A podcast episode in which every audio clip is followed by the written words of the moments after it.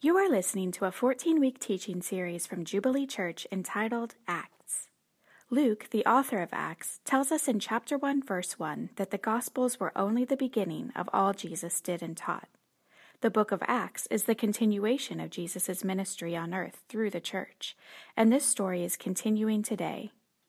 This sermon series will address key themes in the book of Acts and connect them with our lives today. If you would like more information about Jubilee Church, please visit our website at jubileestl.org.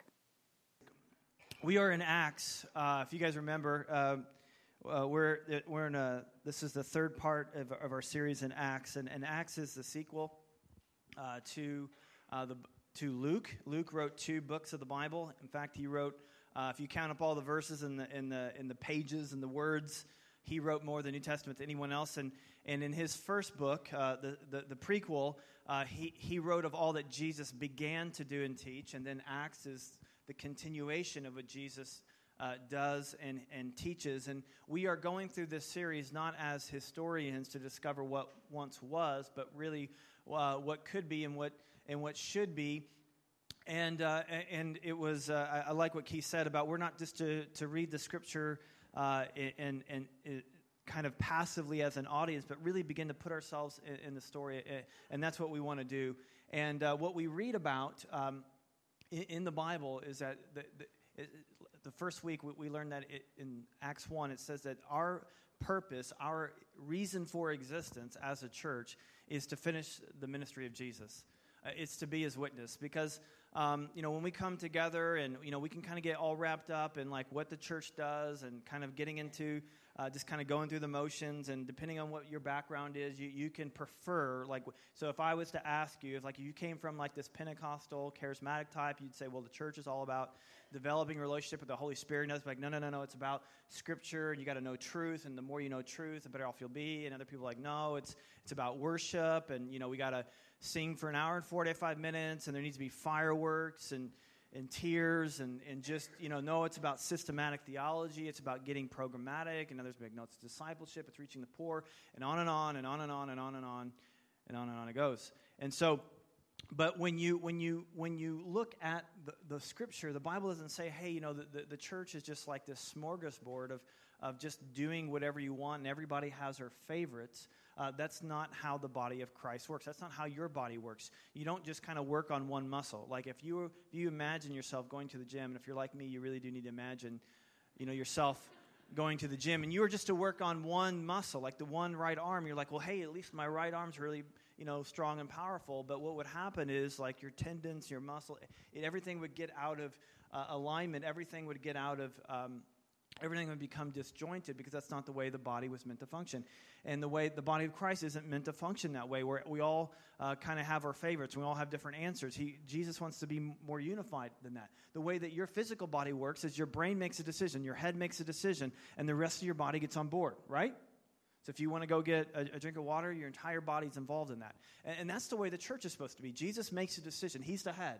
He says, This is what I want to do. And we, as his body, we all act in accordance. And that's what he's saying. Say, Look, I want you to have a purpose. And it's, it's his purpose is to bring witness to him. So, all the things that the church does, so even things, um, you know, like the Holy Spirit, um, you know, the Holy Spirit isn't meant to be special effects in the church.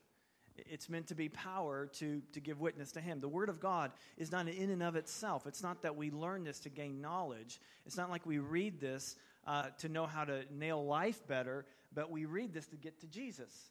Um, we, we, uh, helping the poor isn't just a good idea. But when we help the poor, Jesus says that we identify with him. He who was rich became poor so that we could have his riches. Those of us who have give away so we can we, we can we understand how Jesus treated us. We were morally b- bankrupt. We were spiritually bankrupt. We were bankrupt in every sense of the word. And he take on he took on our bankruptcy. And so when we understand that when we give to the poor, so all these things, but they all point back to Jesus. They all point back to being a, a witness of Jesus. And so today, even community, um, community is not in and of itself. We're not to pursue community because hey, we, we need to have someone to go to the movies with on the weekend. You know, it's nice to have a friend. It's it's not just supposed to be a felt need.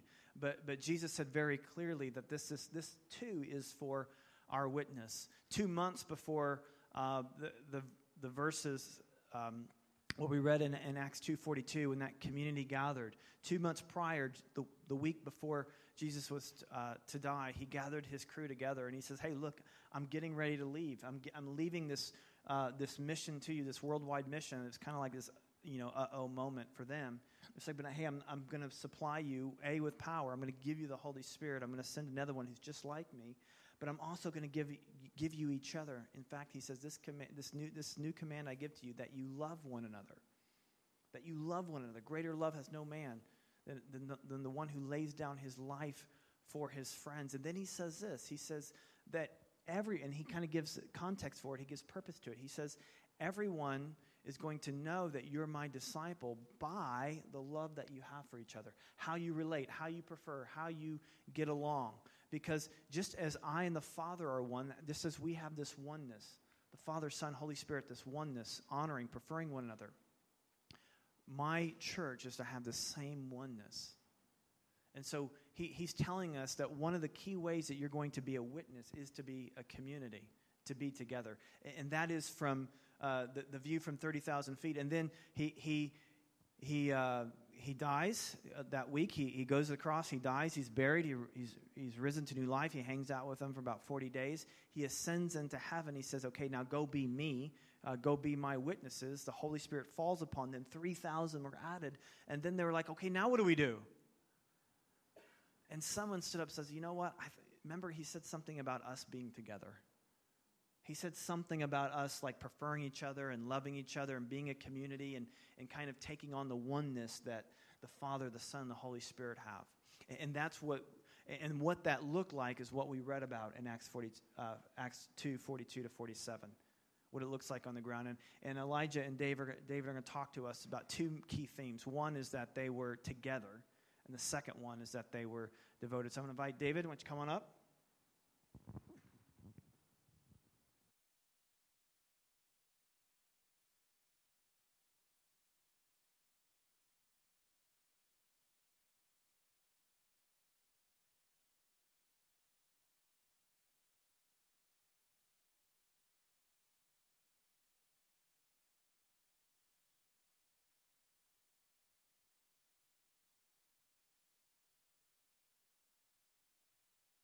Time in my industry. I work in the fitness and nutrition industry with supplementation, and it's good to take care of your body and eat well and work out and, and do cardiovascular activities. It's really good to do that. But what I've noticed over the years is that some people get addicted to it because of the results, and what they start to do is neglect personal friendships and relationships and start, stop hanging out at parties and get togethers because they don't want to be around the pizza and the beer because that will mess up their idol. And so what happens is that they lead to isolation and individualism. And in our culture, individualism is super popular.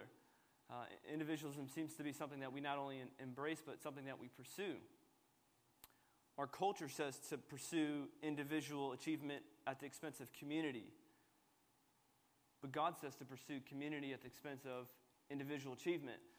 We see that in the book of Acts, not only in our five verses today, but all throughout the book of Acts. In just five verses, nine times do we see together, they, them, their mentioned. This is one of the most preeminent, prominent, paramount, particular verses in the New Testament that show us what church life is supposed to be like, that show us what community is supposed to look like, and not once is I or me mentioned. There, there are many, but they're one. We see the disciples praying together, serving together, seeking justice together, fasting together, loving one another, serving the poor, doing all kinds of. It's not just something that they have to do, but actually it's something they get to do. Just like Brian talked about last week with the Holy Spirit, the Holy Spirit changes our hearts and minds, and we begin to love one another, and we actually desire to be with community. We desire to be together. The Holy Spirit turns something that seems to be a duty into a delight. And we see that in Acts, and by God's grace, we should follow in their example. Now, this doesn't mean that we're always alone. There's this, I mean, I'm an introvert. If I was always with someone, eventually I would have an aneurysm, probably, probably after like two or three days. But I, I mean, I need my alone time, and so like there, there's a sense where you, you should be alone. You should, you should, hey, some people know me over there laughing. Uh, you, sh- you should read your Bible alone by God's grace. We, we should pray alone. We should sing songs to Jesus alone. We should have that personal devotion, that quiet time, and, and doing that, but we're not always alone. We shouldn't uh, uh, pursue those alone things apart from community. We pursue that with community. We pursue that together. And it's not always easy to be in community, but we don't always want to be alone because Lone Rangers are dead rangers.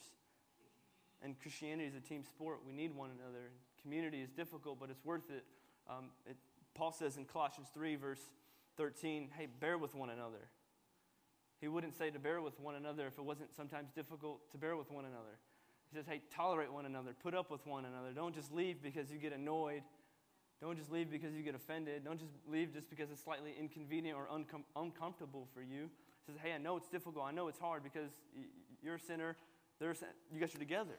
But pursue it. Be with one another. And for me, I know an example is that I, I didn't always like being in community or being with people, kind of put on a mask. Uh, probably about four or five years ago, I would be in community group or hanging out with other Christians or hanging out with people and doing life with one another. And I would never want to share my flaws or imperfections or shortcomings or sins or anything because I didn't want to be, I didn't want to be known. I didn't want to be vulnerable. I didn't want to be exposed. I wanted to seem like I was macho man or superman, that I had it all together. But the reality is on the inside, I was a little bit empty and broken with, with community and relationships, and that I, I didn't really have the true friends that I wanted, and I wasn't intimate with anyone in, in the context of friendship. For now, the, the role of intimacy and friendship is, is the pathway to that is through vulnerability. If we're not willing to be vulnerable, then we're not willing to be intimate with one another. If we're not willing to be exposed and we're saying, hey, I'm not willing to grow, I'm not willing to, to learn, I'm not willing to be sanctified. Some people say, well, I want that community, I want those friendships, but I'm not willing to put myself out there. Well, it's like, actually, you can't have what community gives if you're not willing to make the demands that community makes. By God's grace, as we do life together in revive groups and community groups on Sunday mornings, we should seek to be transparent, open, and selfless, and to share our life with one another. You should, in a sense, people should know what you look like with your makeup off. And if you're a guy, you shouldn't wear makeup at all. So, um, we, as we look at the togetherness and Acts and all throughout the Gospels and, and all throughout the New Testament, what we see is that uh, Jesus unifies his church. He brings people together. So we see, like, so people that other apart from Jesus would otherwise never desire to hang out with one another. Like I'm different than you. I like different books than you. I like different movies than you. You like different. Rec- you have different recreational activities and hobbies than me. We're different. You grew up in a Christian home. I didn't. You grew up in the city. I grew up in the suburbs. We're different. But by God's grace, through His Holy Spirit, He changes us, and we desire to be with one another. Personally, I desire to be with people because I want to see them become all that God has created them to be. I want to see them live out the life that God wants them to, to live. I want to see them live out godliness and holiness and serve the church and have that life of satisfaction, peace, and joy. I want to see people happy in God. And so through His Spirit, He changes us. We notice that diversity in the book of Revelation, Revelation chapter 7, verse 9, where it talks about how Jesus is gathering people from every tribe, tongue, and nation to worship Him, to enjoy Him, to love Him, to know Him, to serve Him, to make Him known there's a sense of diversity in that. In fact, my, my mom's from Bethlehem. My dad's from Jerusalem. They're, they're Palestinian. I'm, i was born in America, so I'm Palestinian American by that. When you look around this church, we're really diverse. By God's grace, we're more racially diverse than 98% of the churches in America. You know, not, not everyone here is white. Not everyone here is black. Not everyone here grew up in the city. Not everyone grew up in the suburbs. We're, we're different, but by God's grace, we're many, but we're one through God's Holy Spirit. And we see the disciples in Acts doing things together they're sharing life and they're sharing the life of Jesus. And heard Francis Chan once say that, you know, they, they met Jesus, God saved them, and it seemed like, you know, nothing else really mattered. They were regularly together, regularly doing life together, regularly crying and confessing sin and repenting and growing. And their whole aim was to be more like Jesus. In fact, God's plan A for your life is that you would become more like Jesus. And sanctification, the process of God making us more like Jesus, is a community project. You need your husband. You need your wife. You need the person you're sitting next to. You need the people in your community group and your revive group. You need the people in this church because becoming more like Jesus and the Christian life is not something that we do alone, but rather it's something that we do together.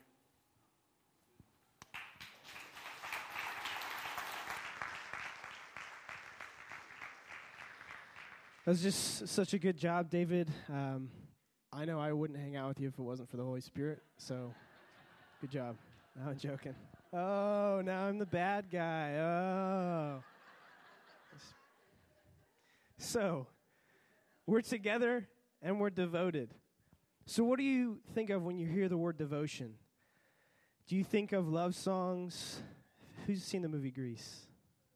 Yeah, a lot of a lot of people. The song Hopelessly Devoted. You know, I'm hopelessly devoted to you. Yeah. Now I feel weird. Or it could be that you see it as, you know, getting up early, reading your devotional booklet, or it's it's something a section of your life, one morning a week for a certain amount of time. I think we can look at God's devotion to us to kind of help us under, understand devotion. I think John 3:16 is a great example for God so loved the world that he gave his only son. He gave his son to us so that we could be drawn close to him. Jesus stepped down from the right hand of the Father to be on earth, to live with us, to give his life for us, to serve us. Since the beginning of time, God had this amazing redemptive plan for us to be drawn back to him. You know, there's so many times where I feel like God could have just said, "I'm done with this." I know if I was God, which I'm I'm glad I'm not, and I'm sure you guys are glad that I'm not. I would have been like, "This is stupid. I'm out." But he didn't. He was faithful to the end. He wanted to be with us. Some words that describe devotion are loyal, faithful, consistent. God was consistent and faithful. Another definition for devotion or devoted is given over to the display, study, and discussion of. This, this word, given over to. God gave his son to us. Jesus himself gave, gave of his life for us. He gave himself over to the human race. That's devotion. If we look back in this verse, it says, they were devoting themselves. They were constantly giving themselves to His Word. His, he, they were giving themselves to prayer and fellowship. In the NAS translation of this verse, it says that they were continually devoting themselves. This was an everyday thing. It wasn't just uh, this section of my life on this day, I'm going to do my devotion. No, it was every day they were devoting themselves to his word and his and, and prayer and being together. How many of you have a favorite sports team? You know, whether it be the Cardinals, the Rams, or the Blues, there's no other team besides teams besides them if you live in St. Louis. So we all have these favorite teams. I actually have a couple friends that are so for their teams that they, you know, paint their bodies. They're all in. And it, when you see them, you're like, you're crazy. Or you could be like, oh, you guys are really devoted to your team. You've given yourselves over completely to that team. You know, rain or shine, they're there. Then on the flip side, you have these other people who like teams when they're winning and then when they're losing, they're like, peace. I'm out. When things look bad, they jump ship, right? The church in Acts, that's what we that's what we call fair weather fans, all right? They when things look bad, they are gone. The church in Acts, they weren't fair weather fans. All right? They were his display. They were given over to his word fellowship together. They were his display. Everything they did was for him. When they hung out with people, it was for Jesus. When they were in his word, it was for Jesus. They, you know, they, they weren't giving themselves over to relationships or jobs or hobbies. They were actually really, it, their mindset was changed. It was changed to, out of his devotion to us, they in turn were devoted to him, others, the people around them. So, what did their devotion look like? They looked to Jesus' teaching. In Acts 20, verse 7, it says, They gathered together to hear Paul's teaching. They looked after one another. In Ephesians 5:21, it says they were caring for one another out of reverence. They prayed together, Acts 1 14. They were consistently devoted to praying together. They worshiped together in Ephesians 5:19 it says they gathered together to sing and encourage one another. Ultimately they sought God in his direction. They were his display. They had given themselves over to this. So what does devotion look like for us? I think we can study his word. You know, we have Sunday mornings where we come, we listen. We have community groups where we can really dive really deep into scripture. I think it also means we worship and we pray together. We have a week of prayer coming up, September 8th through the 12th. We're going to gather together we're going to seek God. You have Sunday mornings for that too, community groups. But I say all that, I, I, don't, I don't say you just come to these things and that's what you're supposed to do. We actually come to these things so that we can get closer to Jesus. You know, we come to a Sunday morning not just out of ritual, but because we want to honor Jesus and we want to draw closer to Jesus. It's the same way with community groups. So we want to draw closer to Jesus, but we also want to draw closer to one another. I think another thing, we can own our community groups. Really own them. You know, love the people in your group. It's hard to consistently and continually be devoted and giving yourselves to people in your group. It's sometimes wearing, just as Dave was talking about. But when we reflect on Jesus, and his devotion to us, we in turn can be devoted to other people. When I first, one, with, with a group that I helped start about a year ago, um, a, a lady signed up for our group, and she came to group. It's actually Florence Scheller. She's awesome. Yes, she is. Flo right up.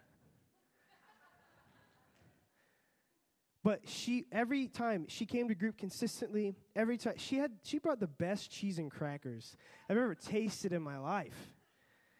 It was amazing. But the thing that impressed me so much is that there's probably about a, a 30 and don't get mad at me, Florence, for saying this, but there's probably about a 30 year difference in age between uh, a lot of people in our group and her. Well, the thing is, the thing that amazed me is that she, every time she came into group, she gave every single one of us a hug. And in that, she would ask us how we were doing.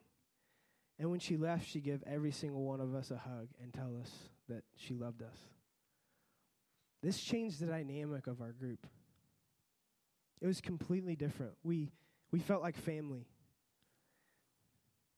We didn't have anything in common. The only thing we had in common was Jesus. And she loved us. She still does. Because she saw Jesus' devotion to her. She, in turn, was devoted to these young kids. And it was amazing. As a community, we need Jesus. Out of his devotion to us, we in turn can be devoted to his word, his mission, and to other people.